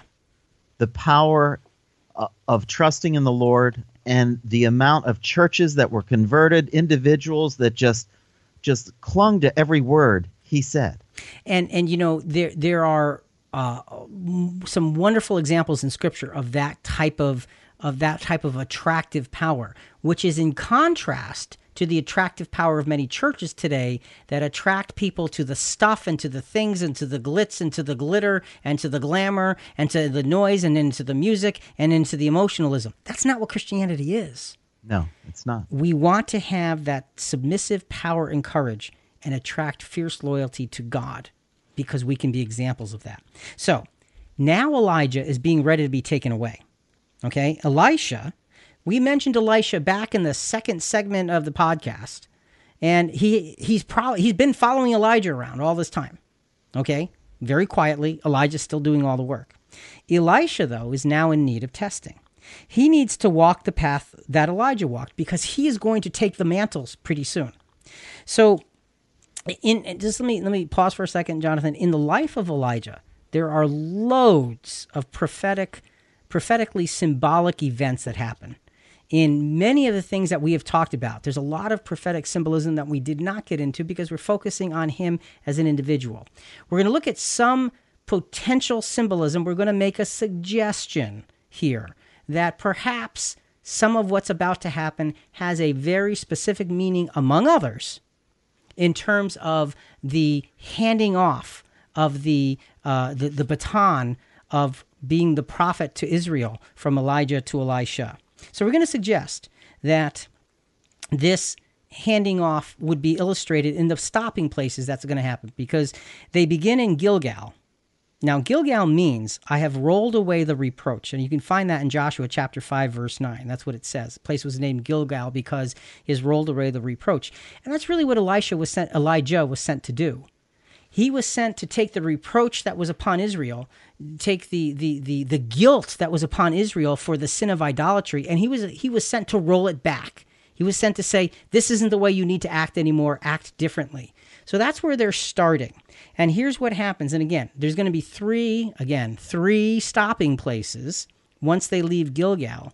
And each one, I think, is going to represent another step for Elisha to learn about the mission of Elijah. 2 Kings 2, verses 1 through 6. And it came about when the Lord was about to take up Elijah by a whirlwind to heaven that Elijah went with Elisha from Gilgal. And Elijah said to Elisha, Stay here, please, for the Lord has sent me as far as Bethel. But Elisha said, As the Lord lives, and as you yourself live, I will not leave you. So they went down to Bethel. So it's interesting because Elijah is being directed and he says, The Lord has sent me as far as Bethel. Now, the Lord was going to send him several other places. And that kind of leads us to, to realize that maybe God would just reveal one small step at a time for Elijah. And he would take that step without any equivocation, without any second thought. He'd just take that step. So he says to Elisha, Here, stay here. The Lord has called me to go to Bethel. Elisha's response is beautiful. He says, As the Lord lives and as you yourself live, I will not leave you. He is so dedicated to helping Elijah with whatever the work of God is that he cannot see any reason to leave his side. That is That's that is dedication. that is that fierce loyalty that submission's power and courage can attract. So, wh- what does Bethel mean? Well, Rick, it means house of God. And Bethel was what, that place. What was that? Why was that place named Bethel? What happened there? Isn't that the place that Jacob's ladder stood? Yes, that's the place where Jacob had that vision. So Elijah, remember, uh, uh, Gilgal meant um, I have rolled away the reproach. Elijah had rolled away Israel's reproach, and he had brought them back to God to worship. Jacob's ladder brought them to a way to to get to God again by rolling away the reproach. For me and my house, we will serve the Lord. Right. So he's bringing them in, he's bringing Elisha on this journey that summarizes what he was sent to do take away the reproach of Israel, bring them back to a place that they can worship God. They stay there for a short time. What happens? Then the sons of the prophets who were at Bethel came to Elisha and said to him, Do you know that the Lord will take away your master from over you today? And he said, Yes, I know. Be still. And Elijah said to him, Elisha, please stay here, for the Lord has sent me to Jericho. But he said, As the Lord lives, and as you live your yourself live, I will not leave you. So they came to Jericho. So now the sons of the prophets who were at Bethel come and they give the message and they're talking to Elisha. You know, he's going to go away. And, and Elisha's response is, shh, you don't have to talk about it. I don't want to hear it. Be still. yeah, yeah. And so Elijah's response is again, the Lord is now sending me to Jericho. Why don't you stay here? But what's Elisha's response to that? As the Lord lives and as you live, I'm coming with you. I will not be parted from you because you represent submission and courage in the will of God, and I want to support that. And Rick, the next place is Jericho, and the word Jericho means moon. Okay, now the moon in Scripture is a symbol of the law covenant, which was the only way to truly worship God in those days. So perhaps what Elisha is beginning to see is that Elijah's re- mission was to roll away the reproach of the Lord, to bring the people to a place where they could worship the Lord, and now bring them to the method by which they could worship the Lord, and that was the law covenant. Again, so you can see this progress, and Elisha is learning what the mission of Elijah was all about. What happens next? And the sons of the prophets who were at Jericho approached Elisha and said to him, Do you know that the Lord will take away your master from over you today? And he answered, Yes, I know. Be still. Then Elijah said to him, Please stay here, for the Lord has sent me to the Jordan. And he said, As the Lord lives, and as you yourself live, I will not leave you. So the two of them went on. So now a couple of observations here, Jonathan. First of all, the sons of the prophets seem to be just like coming out of the woodwork all of a sudden. You're right. And remember, That's interesting. it wasn't too long ago. Remember where Elijah thought, "I'm all alone." yeah, no one's here with me. Yeah, not so. You're, now you're seeing godly men showing up all over the place and uh, communicating with one another. Why? Ahab is gone. Ahab's son is gone, and Jezebel, and she's been eaten by dogs. So the fear of death is gone away, and now they're able to come out again. And what God had said was true. There are 7,000 who have not bowed a knee to Baal. And now we're starting to meet some of those. And you can see that, you know, for Elijah, who knows how many of these he had had, uh, had contact with beforehand. But the interesting thing is now he's seeing them. And it's a reminder that, yeah, God told me about you already. Yeah, I know. That's neat. Yeah, and the other thing is, yeah, there was a time when I wouldn't have believed this could be true. But now I can see that in God's time, in God's way, if I submit to the will of God and have patience with His timing, then all things will come together in a way that makes sense. What a great lesson in learning how to follow the will of God. So, Well, God's leading to them to the Jordan, and the word Jordan means descender. Okay, now the Jordan River is kind of an interesting river because it's a river that has no outlet. Okay, this all this water flows into the Jordan. The river of the, the, the, the water of the river Jordan flows into the Dead Sea. And the Dead Sea, the water doesn't go anywhere because it's dead. And so you have this incredible. It's, it's isn't it like one of the lowest places on Earth? It's below It, sea it level. really is, and the content of salt is unbelievable. Yeah, yeah, it's incredibly, incredibly high. So the descender can be seen to typify the downward course of humanity towards certain death in the Dead Sea, because the Dead Sea obviously represents death. Nothing can live there. To cross the Jordan is a symbol of being delivered in Scripture. So Elisha had to see the deliverance at the end of Elijah's journey. So he had to see that Elijah had been sent to roll away the reproach of Israel, that he had been sent to next bring them to a place where they could worship God, that he next would bring them to a method by which they could worship God, the law.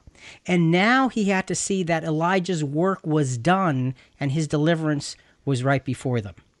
So it's kind of an interesting thing to look at those those those places and see, okay, maybe they are the steps of Elijah's life that Elisha needs to learn from, so he can be encouraged because he's about to take on an incredible responsibility. So, Jonathan, before we continue, remember the story about the guy who made a promise to his son to be at his gymnastic competition, but That's right. but took a role in a in a movie as an extra, and it was a big blockbuster movie starring Robert Redford. And in the scene, he's walking with Robert Redford in a hallway, and his his phone, his his prop cell phone that he thought was just a prop, he was playing with it. He ended up calling his son to tell him, "Hey, I'm working with Robert Redford here." You know, it's pretty cool. But then they And took his son didn't know him at all. yeah, yeah, Who? like who? and, and and so they take the phone because they want Redford to be on the phone in the scene. So now the scene opens up and they're shooting the scene, and Redford has the phone that he just had and he had just called his son. So now, again, this is a lesson in integrity. Let's see what happens uh, as, as this part of the story winds up. Now, I'm told that in road traffic accidents, people see events unfold in slow motion. That's exactly what happened to me as I went, Don't answer the phone, Robert. Too late. He answered, Hello? Dad? No, who is this? Noah. Who's this? Robert. What's your dad's name? Eric. Eric! Eric! Robert Redford's holding the phone up, shouting my name. The cameras are still rolling, and men start running in every direction. And out of the chaos, I see him turn and come towards me to have a few choice words. He says, Eric, what's your son doing calling you in the middle of a movie shoot? I explained to him how I had promised my son I would do this, attend his uh, gymnastics competition, but that my agent had phoned me with this amazing job that I was perfect for. Robert leant forward and he said, Eric, I know a movie that's being cast right now. You are perfect for it. It's called Being a Responsible Father. And there's a little boy at home who needs to see. Sometimes it takes an adult to remind us how to flick the switch of integrity and let our light shine. What a what a lesson. What an incredible lesson. And you know, the, the the point is made. He did not keep a promise and he was forcibly reminded that that promise should have superseded his other decisions. That's right. Submission is keeping a promise to do the will of God his way, even if we don't like it or don't want it or don't see the end result. Or it costs you something. Yes, very much so. If if it costs you something, so what a very very powerful lesson. A little kind of humorous. and It's humorous if you're not Eric, but it does remind us of, of the things that are important. Okay, so Jonathan, submission lesson number ten. Submission's power and courage generate a true legacy. And that's kind of an introduction for next, our next part three of Elijah coming up in a couple weeks. Next, Elijah uses his mantle to part the Jordan River, and he and Elisha cross over the river. 2 Kings 2 9 to 14. Now it came about when they crossed over that Elijah said to Elisha, Ask what I shall do for you before I am taken from you. And Elisha said, Please let a double portion of your spirit be upon me. And he said to him, You have asked a hard thing. Nevertheless, if you see me when I am taken from you, it shall be so for you. But if not, it shall not be so. So Elisha is so thoroughly focused on being able to carry the mantle of responsibility that he was being uh, that he was being, being directly given. Thus, he's asking for a double portion of what would have been like a firstborn son's inheritance. So it's not I don't I want it's not he's not saying I want twice as much as you have. I want a double portion. I want to be your firstborn essentially in terms of fulfilling the will of God. That's what he's asking for. What's next? Then it came about as they were going along and talking, and behold, there approached a chariot of fire and horses of fire, which separated the two of them. And Elijah went up by a whirlwind to heaven. And Elisha saw it, and cried out, My father, my father, the chariots of Israel and its horsemen. And he saw him no more. So now the legacy of courage for submission to God's will was entirely in Elisha's hands. It had made the transfer because he had seen what Elijah said if you see it, you will be granted that blessing. Then he took hold of his own clothes and tore them in two pieces. And he took the mantle of Elijah that fell from him and struck the waters and said, Where is the Lord, the God of Elijah? And when he also had struck the waters, they were divided here and there, and Elisha crossed over. So now he is given this mantle of great power and he's able to use this mantle of great power in the same way that Elijah had. So he knows that he is blessed of God now, and he knows that he carries this great responsibility that Elijah showed him. He knows he bears the legacy of the great, powerful, submissive, courageous prophet of God who goes by the name of Elijah. The torch was passed, Rick. It absolutely was. And in our part three of the Elijah series, of the Power series, we're going to be looking at this legacy of Elijah, not necessarily through Elisha, but through the prophetic fulfillments down through the ages and the power of standing in the place that Elijah stood. What does it mean? We'll be back uh, in a few weeks with that. So, folks, we hope you enjoyed being with us tonight and to learn with us the lessons of the power of submission. We'll be back again next week with another subject. But till then, for Jonathan and Rick and Christian Questions, submission, godly submission, is godly courage. Till next week, think about it.